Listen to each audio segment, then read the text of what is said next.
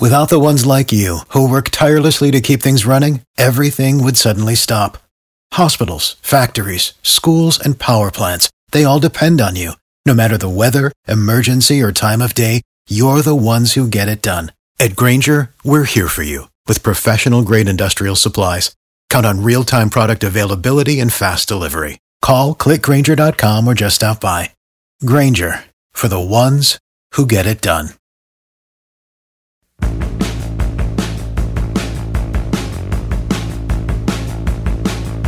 Well, hello. I am back from vacation. Hilton Head did some uh, college touring, which was interesting for my son and daughter. They're going to be a uh, junior and sophomore in college, so we kind of ad libbed it and checked out uh, some of those ACC and schools along the East Coast, and that was fun. Finished up at Virginia Tech yesterday, came home. I am refreshed, ready to rock. And a couple things happened while I was gone, and I'm going to address that right off the bat here. Is not a big deal, but they signed the first round pick Jones. They signed Benton. It used to be when I was a kid. I can remember when it was a big deal when you signed your picks. Now it's just you slot them in over. There you have it. But they also moved on from Anthony Miller, which I'm going to talk about in the second half of the podcast, and uh, added uh, Nick Kwiatkoski. Kwiatkoski. I still don't say his name, you know, properly. I'm sitting here looking at the exact bio from his when he came out of school, and it's pretty easy one, Matt. You should be you, no no reservations here. You're, no excuses why you can't say this guy's name correctly. Kwiatkoski. Well, he's a WVU guy, local ties to some degree. He was actually a safety and wide receiver in high school, turned linebacker. And that's a little bit of a misnomer in that you would think, oh, he must be a phenomenal athlete like Keanu Neal or one of these, you know, safety turn linebacker types. That's not what Kwiatkoski is. He's much more Elandon Roberts than he is Ryan Shazier or Kendrell Bell. He's a big body dude that is not at all bashful about throwing it around. At his combine, he was 6'2, so he does have good height, good arm, you know, decent enough arm length. 243. I mean, he put on a lot of good weight at college. Tough guy, leader, all those cliches. You know, I mean, he's a banger. He's a downhill player. He's not a sideline to sideline linebacker. Uh, his change of direction is fine, not great. He's physical. I like him. I mean, he's fine. I mean, it, it, I think what this tells us more than anything is you always, I, I, I, told you this before. You know, I wrote an article a week, two weeks, three weeks ago that you have to cut corner places. And I think linebackers where they're cutting corners, you know, that deep down, I think they really are fond and think that they got a dude in Cole Holcomb. And I think he'll be the every down linebacker. And maybe they got him at a little cheaper rate than they would have if he wasn't coming off an injury. But I think he's hitting the right part of his career. And frankly, I think the second linebacker, don't even think about a third guy, guys. No one plays you know, three linebackers on the field hardly at all. Is going to be a rotation. I think it's going to be Kwiatkoski battling Roberts for the, the big banger downhill guy next to Holcomb. And I think those guys will leave the field for Muse or maybe Robinson. Robinson's the wild card or Neal or somebody like that situationally, you know? So, I think you'll see a lot of snaps of linebackers not named Holcomb, with Holcomb hopefully, assuming he plays, you know, stays healthy, playing thousand snaps, where other guys are all, hey, he chipped in 300, he chipped in 200, he chipped in 500. Maybe they're all placeholders for Robinson. Maybe. I mean, that's wishful thinking. Um, I think Robinson will be highly, highly used in the preseason, see how he handles it but maybe they're just placeholders waiting on him and they're super optimistic about Robinson. Maybe, you know, but again, that's way putting the cart before the horse, in my opinion, with Robinson. So, anyways, back to Kwiatkoski. I didn't think this was true, but he was a Falcon last year and played zero defensive snaps for them. Now, they did put some money in the linebacker position there, so it was a you wouldn't think this, but their linebacker unit is pretty loaded. Oluokun, Anderson, so they they got dudes, uh, but he did play special teams for them. The year before that with Vegas, he only played 67 defensive snaps. That was 2021. But previous to that, when healthy, he was a four to 650 snap guy, 400 to 650 snap guy, mostly with the Bears for the duration of his rookie contract. Went to Vegas after that. He's going to be a core special teamer, though. And one of my homework assignments that I'm going to look into is who are we counting on now as the core special teamers? Like Benny Snell was one of those guys. He's gone. You know, like that changes year to year. Seems like there's more change this year than usual. Like Killebrew is going to be one. Like who do I know is going to be a core special teamer? I'm almost certain this guy will be. Um, it's fine. You know, I mean, he'll make some big plays. He'll be easy to root for. He doesn't move the needle all that much, but I understand it. I mean, I think that the idea of going and getting a big fish at linebacker probably is gone now.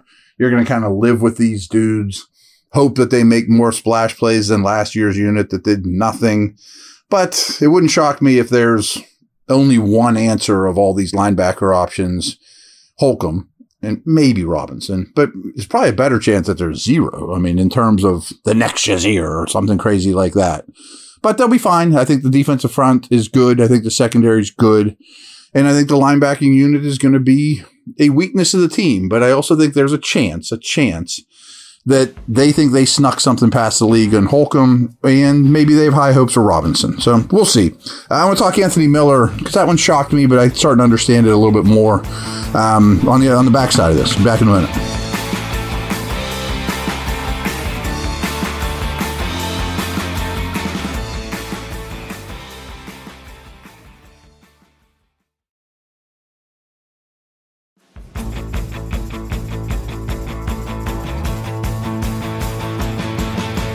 So I'm sure you guys are aware that it's rare, not that it was huge money, but as soon as they could, they signed Miller to a contract. So I thought, you know, they like him.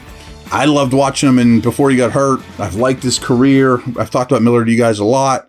So I kind of thought he was pretty close to a lock to making the team. I guess I'm wrong. You know, I mean, since then they've obviously traded for Allen Robinson. They've brought back Boykin. Um, they've had minicamp, and maybe they look at him now and think, boy, he's going to have a tough time making this team. Now, I was wrong. I, I didn't, I'm just going to say what I was thinking. I didn't write this or say anything about this, but Miller's had a bit of a strange career, especially with Houston, where he didn't last. And I thought his play on the field was always better than his job security. So deep down, I kind of thought, does he have some issues? Is he not work and play well with others? Do they not want him in the sandbox? And I was wrong. That's not the case at all. I mean, just reading the tea leaves, I thought maybe that's a possibility with this guy. It's kind of quite the opposite. Is Austin, who went, they both went to Memphis, greatly looks up to him. Big time locker room guy. I guess while he was injured last year, he still was around the team. Very well respected, hard worker. So they kind of did him a favor and said, we're going to let you go now as opposed to final cuts because you've got a better chance of sticking on somewhere else. And I look at that as you guys know I can't stand Gunner. That was pretty mean. I don't mean it to that degree. Gunner's not for me, especially on offense. Um, but I think it's somewhat of a feather in his cap, but more so probably Boykin, you know, for that fifth or sixth wide receiver spot. But I also think really what the, the what this is telling us is and they've kind of made this clear with who they've trotted out there, is I think they want their slot receiver to be a big bodied guy. Like you're probably going, well, what about Austin? Austin can line up in the slot, but I Austin was like 93% of his snaps at college were outside the numbers. You know, he's not just a slot guy. And I think the Steelers look at him as more of an outside the number speed dude than Welker, Edelman. You know what I mean? Claypool was the slot. Then they go trade for Robinson, who's going to be the slot.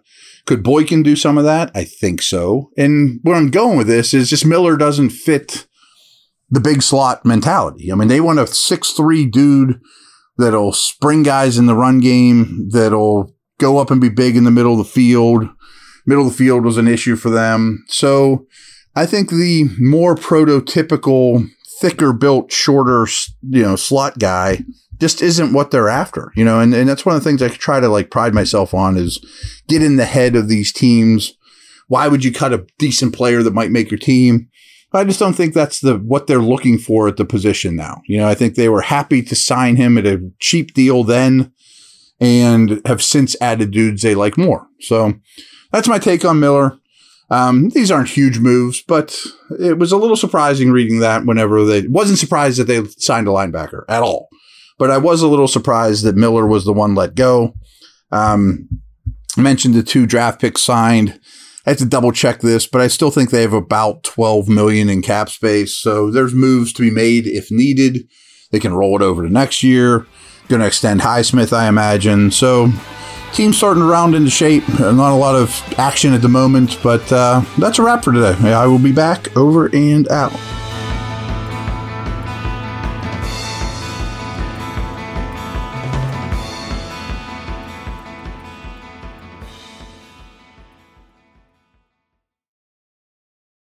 Without the ones like you, who work tirelessly to keep things running, everything would suddenly stop. Hospitals, factories, schools, and power plants, they all depend on you.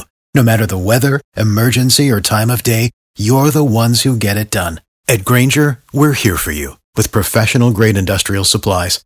Count on real time product availability and fast delivery. Call clickgrainger.com or just stop by. Grainger for the ones who get it done.